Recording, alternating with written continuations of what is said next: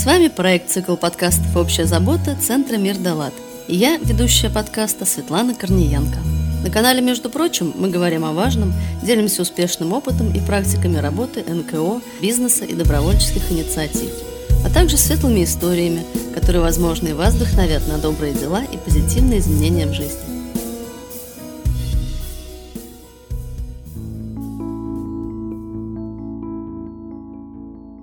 Здравствуйте, с вами новый выпуск нашего подкаста «Между прочим». Одна из тем, которые мы повторяем в наших эпизодах и рассматриваем с разных углов, это тема взаимодействия НКО с волонтерами, их мотивация, организация добровольческой деятельности, координирование процессов, помощь при выгорании. Мы вновь и вновь с нашими гостями поднимаем эти важные темы. Обязательно послушайте прошлые эпизоды подкаста и присоединяйтесь к нам сегодня, подписываясь на подкаст на любых удобных аудиоплатформах. Например, на Яндекс Музыке, Google подкасты, CastBox, Overcast, Apple Podcast, SoundStream или слушайте в плеере ВКонтакте. Именно о волонтерстве мы сегодня и поговорим.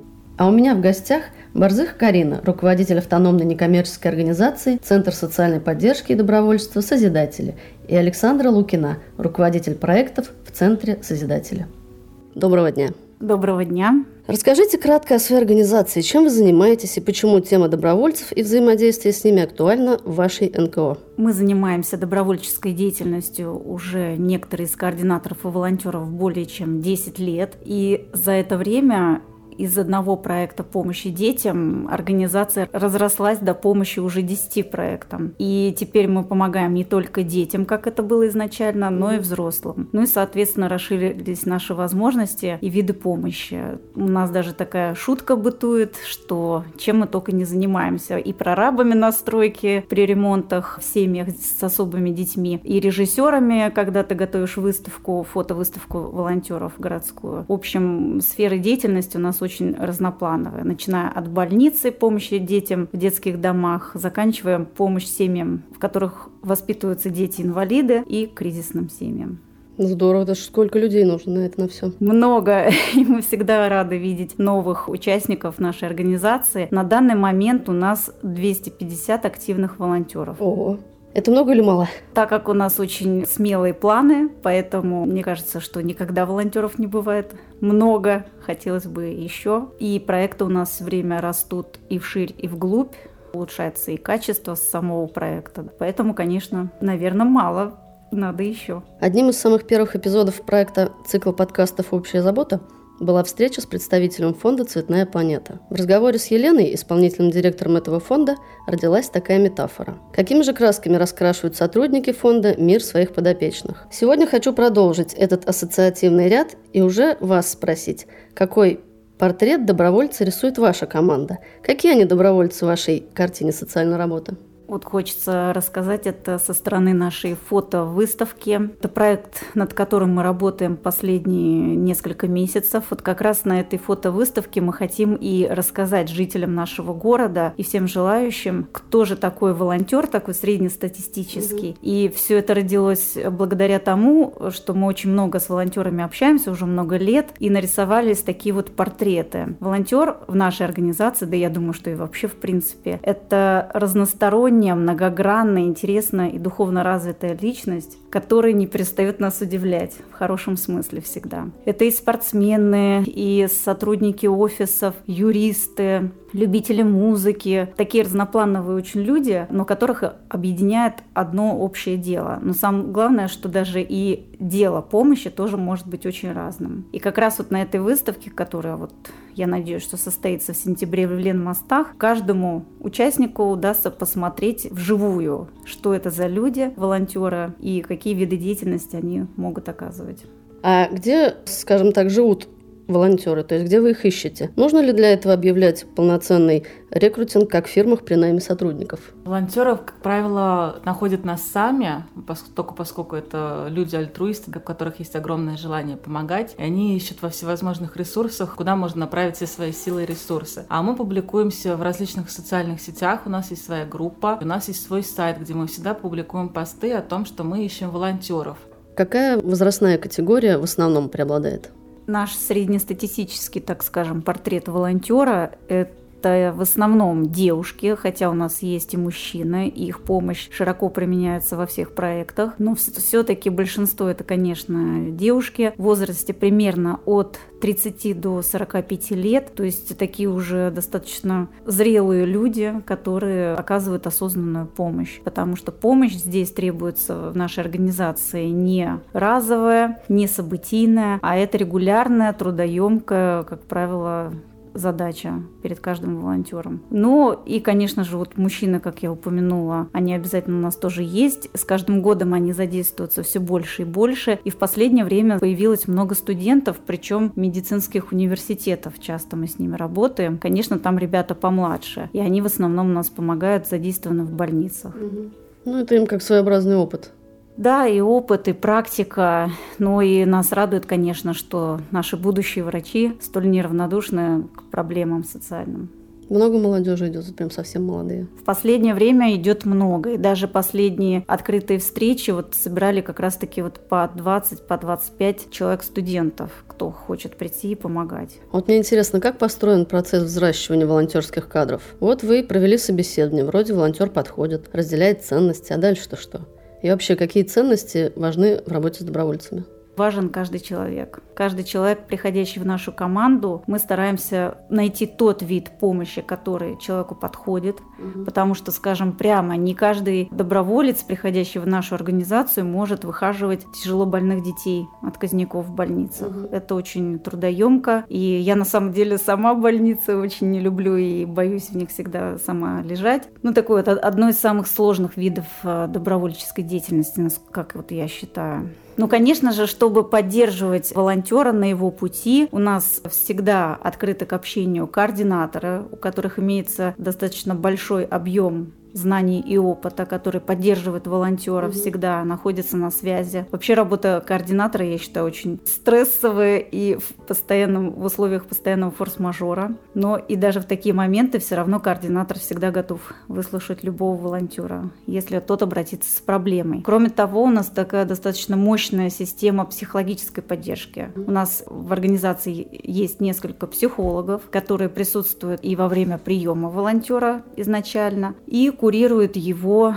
на первоначальном этапе, обязательно весь первый путь три месяца. А в дальнейшем волонтер может обратиться к психологу, к любому, э, как для индивидуальной консультации, mm-hmm. так и групповой, который у нас тоже проходит ежемесячно, супервизия. А бывает так, что приходит человек, и он хотел, допустим, помогать в одном проекте, а получается, что он уходит в другой. Да, такое случается и довольно часто, потому что люди приходят с одной картиной мира о помощи в конкретном проекте, а по факту она оказывается другая. Также у людей есть разные ресурсы, и они не все подходят для того проекта, который он выбрал. То есть у него есть э, ресурс, например, помогать в больницам детишкам-отказникам, но нет ресурса помогать э, детишкам э, и семьям в трудной жизненной ситуации. Он это понимает с помощью психолога, координатора на собеседовании, да, он понимает, что здесь он не сможет, а там он, наоборот, будет больше полезен. Также очень часто бывает, что новый волонтер, когда приходит к нам в организацию, получается так, что он участвует в разных проектах, практически во всех может mm-hmm разу поучаствовать и понять, что для него лучше, где он больше может помощи дать детям и семьям, где у него больше ресурсов, чтобы это сделать. И таким образом он понимает, э, где помощь будет эффективнее остается в этом проекте. Но, как правило, со временем такие волонтеры набираются опыта в одном проекте и переходят потом уже в другой проект, потому что у них больше навыков, умений, у него уже другая картина мира о помощи. А бывает такое, что человека или координатор, или еще кто-то перенаправляет, понимает, что это проект не для него, а для него подходит что-то другое.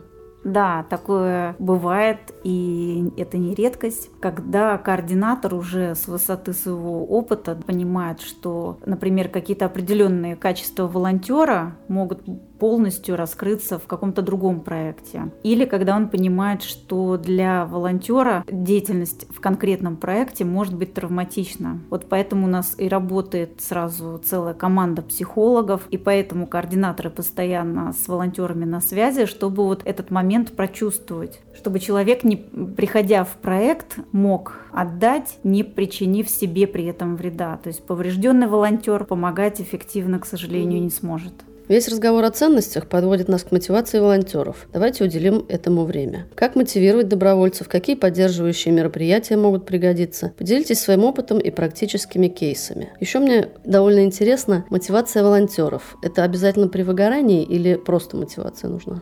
Я считаю, что поддерживать волонтеров нужно всегда. И на самом деле все, что есть в нашей организации, выросло и появилось не просто так. Все путем проб и ошибок, потом и кровью все наши разработки созданы. В проекте «Помощь детям в больницах» нередкий случай, когда ребенок наш подопечный умирает. К сожалению, такое возможно. И вот даже 10 лет назад, когда такое происходило, сразу практически часть волонтеров, кто за ним ухаживала, включая даже координатора, могли уйти из волонтерства, то есть не пережить этот момент тяжелый психологически и уйти. Потому что на тот момент вот такой системы поддержки у нас не было. Сейчас у нас уже и волонтер немножечко другой идет, более осознанный, и отбор стал пожестче с каждым годом. На самом деле эти правила ужесточаются, но мы видим, что в этом есть э, большой плюс. И, конечно же, кроме психологической поддержки и постоянных обучающих мероприятий, в различных видах. Это как и детская психология, и уход за детьми в больницах, и общение с тяжело больными детками, инвалидами. Кроме всего этого, есть еще целый ряд так называемых бонусных мероприятий. То есть мы хотим, чтобы наша организация, наша команда не только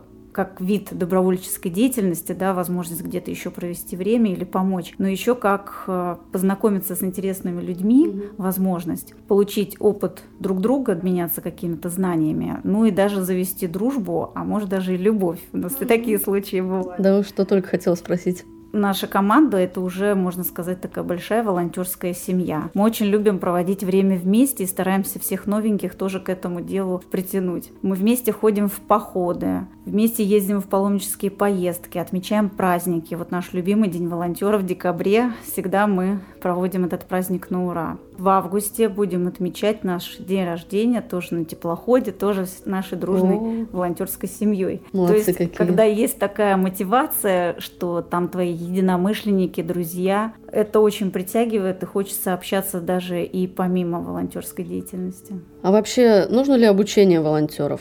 Я понимаю, если есть специфические занятия или, например, правила общения с детьми с особенностями развития. Тут нужны, думаю, специальные мастер-классы. Но бывает, волонтер приходит как специалист, предлагая пробона свои услуги, которым он уже обучился.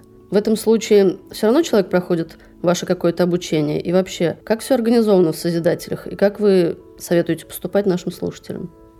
Если волонтер приходит изначально помогать как пробона волонтер, то ему достаточно просто пройти собеседование и стать нашим волонтером официально. У нас есть такие волонтеры и в сфере юриспруденции, бухгалтерии, фотографы, визажисты, парикмахеры. То есть перечень таких профессий достаточно большой, в которых нам помогают волонтеры пробона. А если это волонтер ну, грубо говоря, сырой, зеленый, mm-hmm. и часто бывает такое, что приходит, ой, я не знаю, как ухаживать, что делать, как подойти к ребенку-инвалиду, как взять ребенка на руки, если у него была операция на сердце, вот очень много опасений и страхов, но все они постепенно уходят вот с каждым нашим обучением, постепенно, ну и, конечно же, с опытом. И всегда мы стараемся это обучение сделать максимально качественным и глубоким. То есть даже каждый наш тренинг последующий, он добавляется еще новыми навыками, так скажем, умениями, которыми мы обучаем волонтеров в процессе. А вот э, добровольцы пришли. Интересы совпали. Все замотивированы, все обучены, вышли к детям, либо начали помощь согласно внутреннему распорядку и какому-то плану мероприятия организации. Центр Созидатель работает с одной из сложных категорий подопечных – с отказниками в больницах, детских домах и приютах с детьми-инвалидами. А это морально тяжело. Мы уже несколько раз в разных эпизодах говорили, что часто волонтеры при взаимодействии с подопечными выгорают.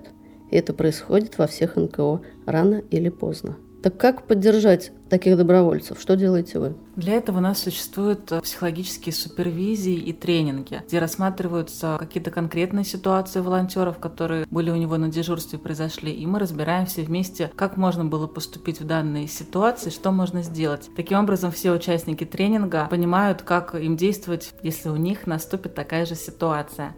Кроме того, мы стараемся еще предупредить немножечко этот момент. То есть, по первости, практически каждый новый волонтер хочет помогать 7 раз в неделю, 30 дней в месяц. Mm-hmm. Это нормальная ситуация. И еще так оправдываясь, говорят, ничего, если я смогу всего лишь 2-3 раза в неделю. Мы говорим, даже если вы раз в месяц, раз в два месяца придете и поможете, это уже будет очень большой поддержкой нашим подопечным. То есть в первую очередь мы учим правильно распределять свой ресурс, чтобы волонтерство было не в ущерб ни семье, ни своей работе, ни в коем случае даже здоровью. Поэтому правильно выбрать время своей помощи, чтобы волонтер был здоров, весел, выспавшийся, и вот он идет на дежурство или на посещение семьи или детского дома. Поэтому регулярность выбирает каждый, и, конечно же, координатор за этим моментом следит. Если он смотрит, что волонтер слишком часто начинает ходить, слишком много времени уделяет, он старается немножечко, так скажем, сбавить обороты и перенаправить немножечко, чтобы эта помощь была не краткосрочной,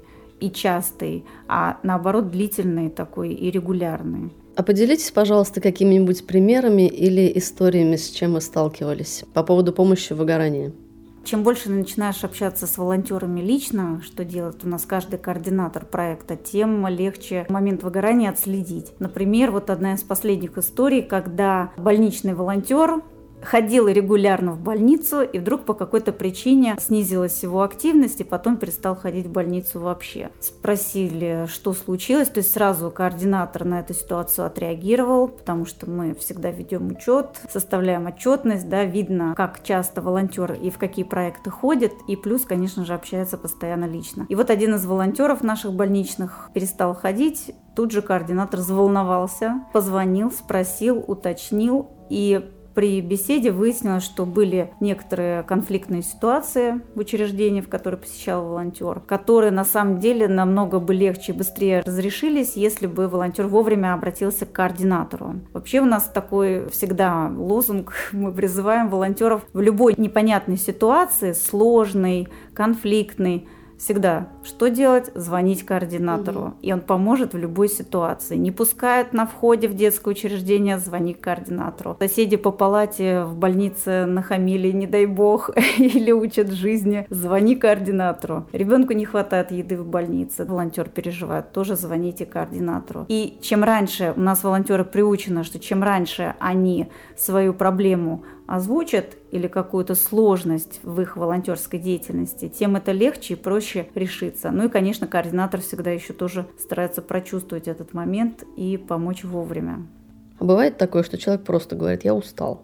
Бывает такое тоже. И даже в моей практике такое было, что уж говорить. Хотя я занимаюсь этим уже 12 лет, вот будет осенью. Такой момент возникает тогда, когда не рассчитываешь свои ресурсы правильно. Я тогда только стала волонтером, и первый год своей волонтерской деятельности приезжала в больницу по два, по три раза на неделю. Я там дневала и ночевала, проводила выходные. И, конечно, это следовало ожидать, что через э, год практически такой активности я не хотела уже вообще заниматься волонтерством, потому что еще и сфера такая, да, помощь угу. отказным детям, болеющим, и которые, к сожалению, и умирали в том числе. И, конечно, спустя там год я просто выдохлась полностью, и понадобилось время, чтобы восстановиться и снова как бы к этому вернуться. И я могу сказать, что благодарна моему координатору Нике, которая мне это время дала, отдохнуть, mm-hmm. но в то же время не теряла из виду. То есть да, я не занималась волонтерской деятельностью какое-то время, но она звала на наши общие какие-то мероприятия с командой волонтеров, что меня тоже в свою очередь поддержало. И мы, конечно же, эту практику используем и сами. Чтобы вернуться снова, нужно было просто отдохнуть или все-таки что-то еще? Иногда просто отдохнуть, а иногда, если был какой-то непроработанный момент тяжелый, связанный, например, с конфликтной ситуацией в волонтерской деятельности или опять-таки, вот повторюсь, со смертью ребенка, да, тут нужна была еще и психологическая поддержка. Иногда на это требовалось длительное время, но постепенно волонтеры все равно возвращались. То есть надо было этот момент пережить. Скажите, пожалуйста, как вы считаете, Отсутствие результата, если волонтеры не видят результата деятельности, помогает ли им опустить руки? Вообще многие, приходя помогать, нацелены именно на результат. То есть очень часто мы слышим, что я хочу спасти мир, но это я утрирую, конечно. Но все-таки мир спасти можно в каждом из наших проектов, и мы стараемся это волонтерам показать. То есть, например, поступает ребенок в больницу, отказничок из детского дома, мы фотографируем его, в момент поступления. И потом по стечением времени девочки, наши волонтеры, делятся в чате, как меняется ребенок. И совсем вот только вчера была в больнице у ребенка, который совсем недавно, пару недель назад, кушал только через зонд. Этот же ребенок уже вчера ел самостоятельно. И когда ты говоришь волонтерам, показываешь вот эту цепочку изменений, а потом конечный результат этой помощи, результат виден всегда. Всегда есть какие-то положительные изменения в состоянии ребенка, в его новых полученных знаниях.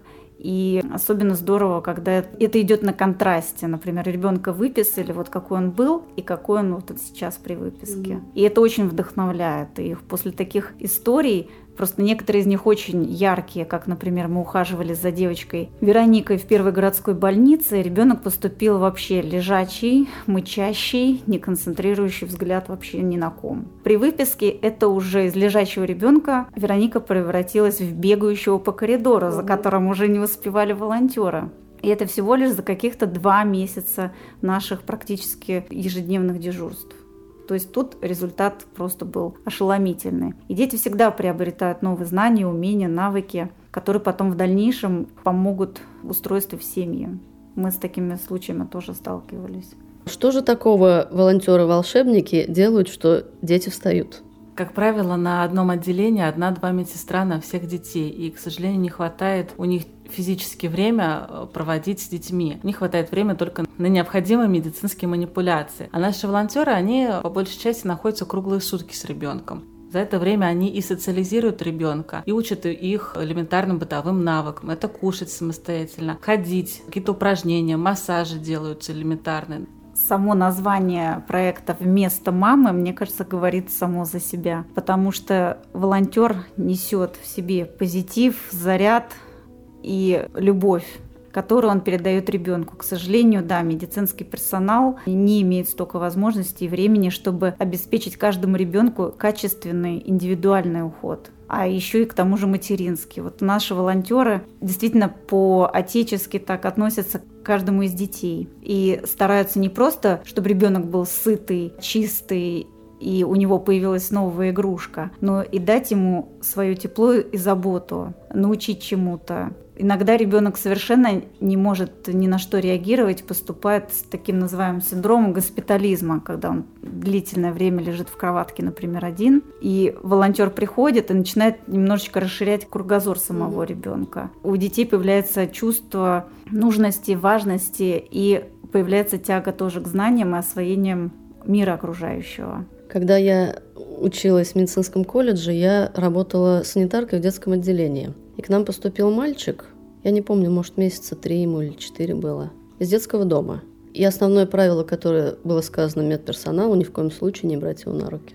Да, с этим правилом мы сталкиваемся всегда. Но мы на самом деле, сейчас будет ужасно, но мы его никогда не исполняем. Почему? Потому что волонтер это все-таки не медицинский персонал. И он как раз туда пришел для того, не чтобы проводить только гигиенические процедуры, а чтобы как раз-таки вот быть ребенку на это время, на эти 6 часов или 12 часов смены вместо мамы. А это подразумевает и взять на руки, и покачать на ручках перед сном, и рассказать сказку, и утешить после болезненных процедур, поддержать после операции, например, помочь выходить и оказать моральную поддержку. А что будет тогда, когда ребенок выпишется?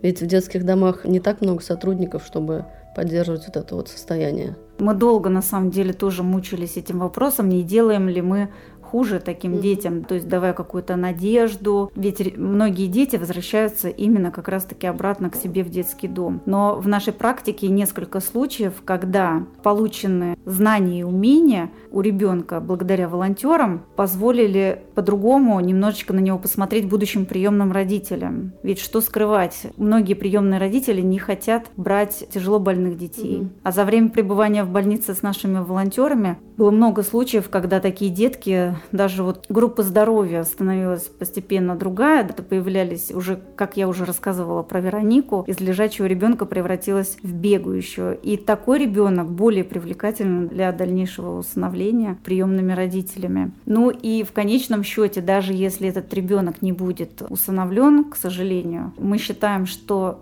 вот эта возможность, которая у нас была, чтобы этому дать ребенку вот этой семьи, материнской заботы любви, мы должны ее использовать по максимуму. Кто знает, может быть, это будет единственный случай в его жизни, когда он чувствовал себя нужным и важным. Ну, мне кажется, психологически детям все равно сложно были потом.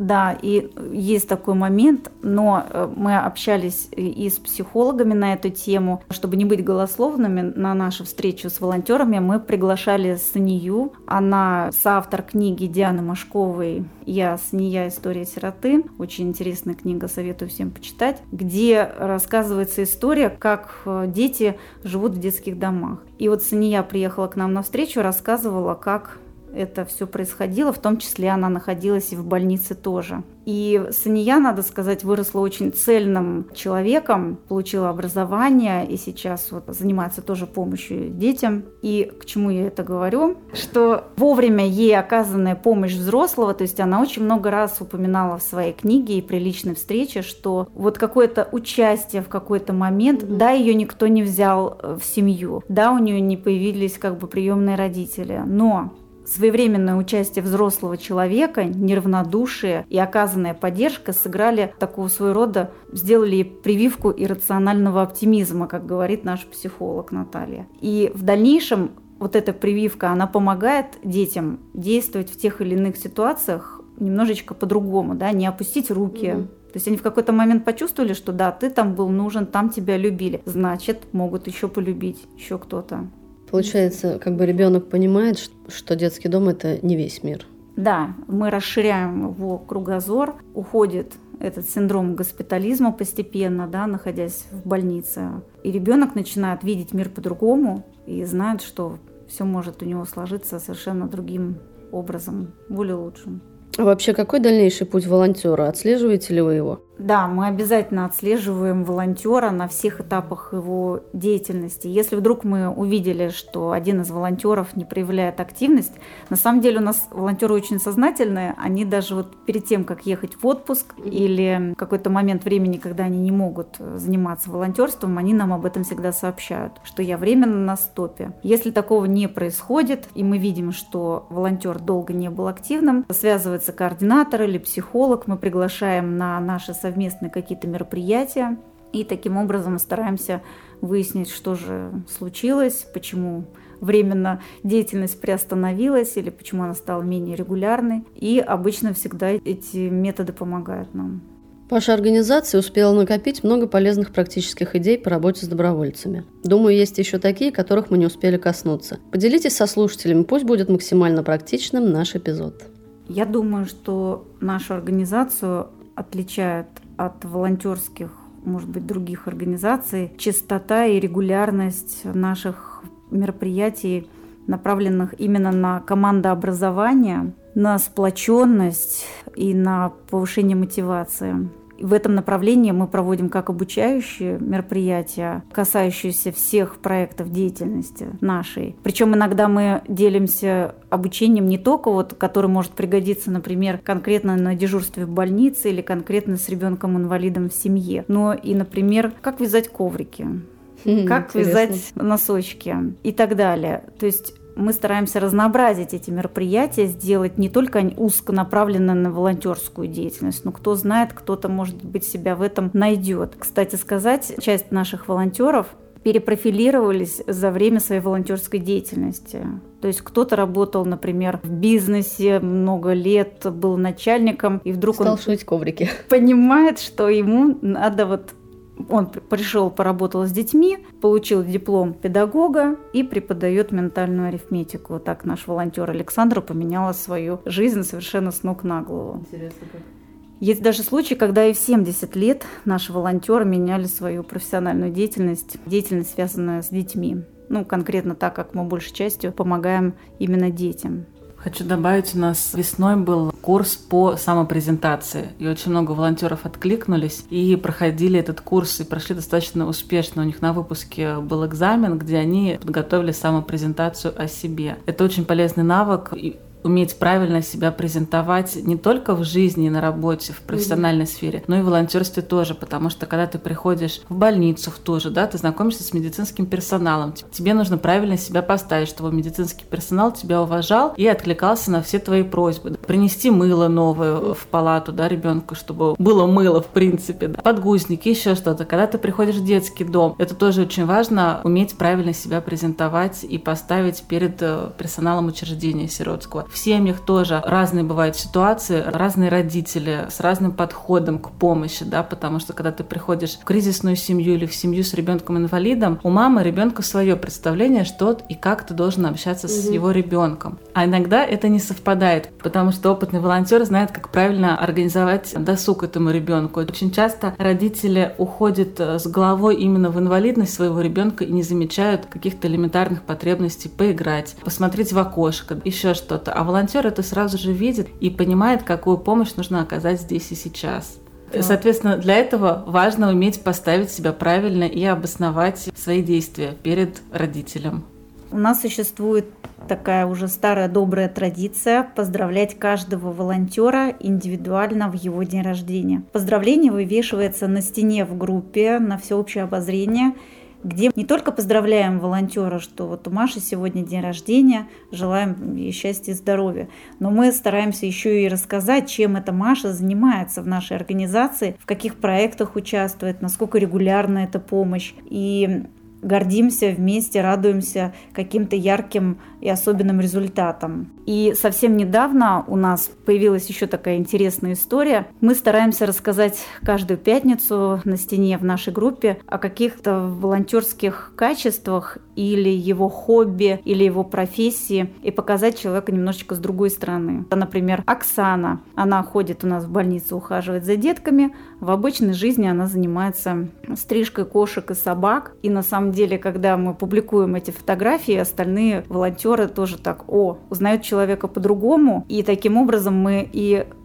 человеку делаем приятно, и он чувствует свою значимость, что о нем написали. И в то же время мы, грубо говоря, даем рекламу еще и волонтерских услуг. Кроме того, мы стараемся поддерживать волонтеров, если вдруг э, кто-то из них оказался, не дай бог, сам в сложной ситуации. Это, к сожалению, никто от этого не застрахован. Например, потеря работы, смерть близкого, какая-то беда в семье. Мы стараемся тоже на это реагировать вовремя и как положено в семье, сразу же оказываем необходимую поддержку. В конце выпуска у нас есть добрая традиция. Обращение к слушателям с любыми словами напутствия, поддержки, приглашение на свои ресурсы. В общем, все, что возможно вы хотите сказать, но по какой-то причине еще не сказали.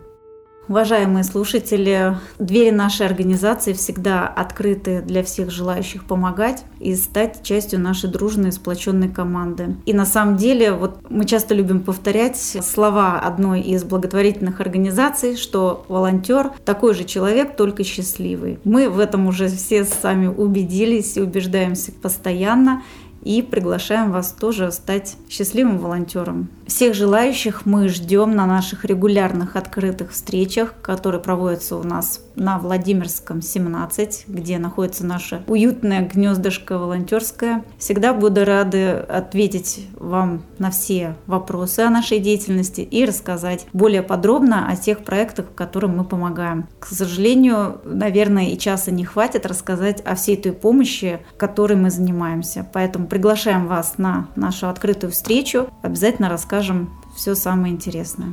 Друзья, становитесь волонтерами. Я вот по себе знаю, как это круто. Над выпуском для вас работали ведущая подкаста Светлана Корниенко, технический директор студии подкастов «Мир Далат» Григорий Белов, автор выпускающий редактор Алексей Сухов, звукорежиссер Сергей Кузнецов и инженер проекта Александр Белов.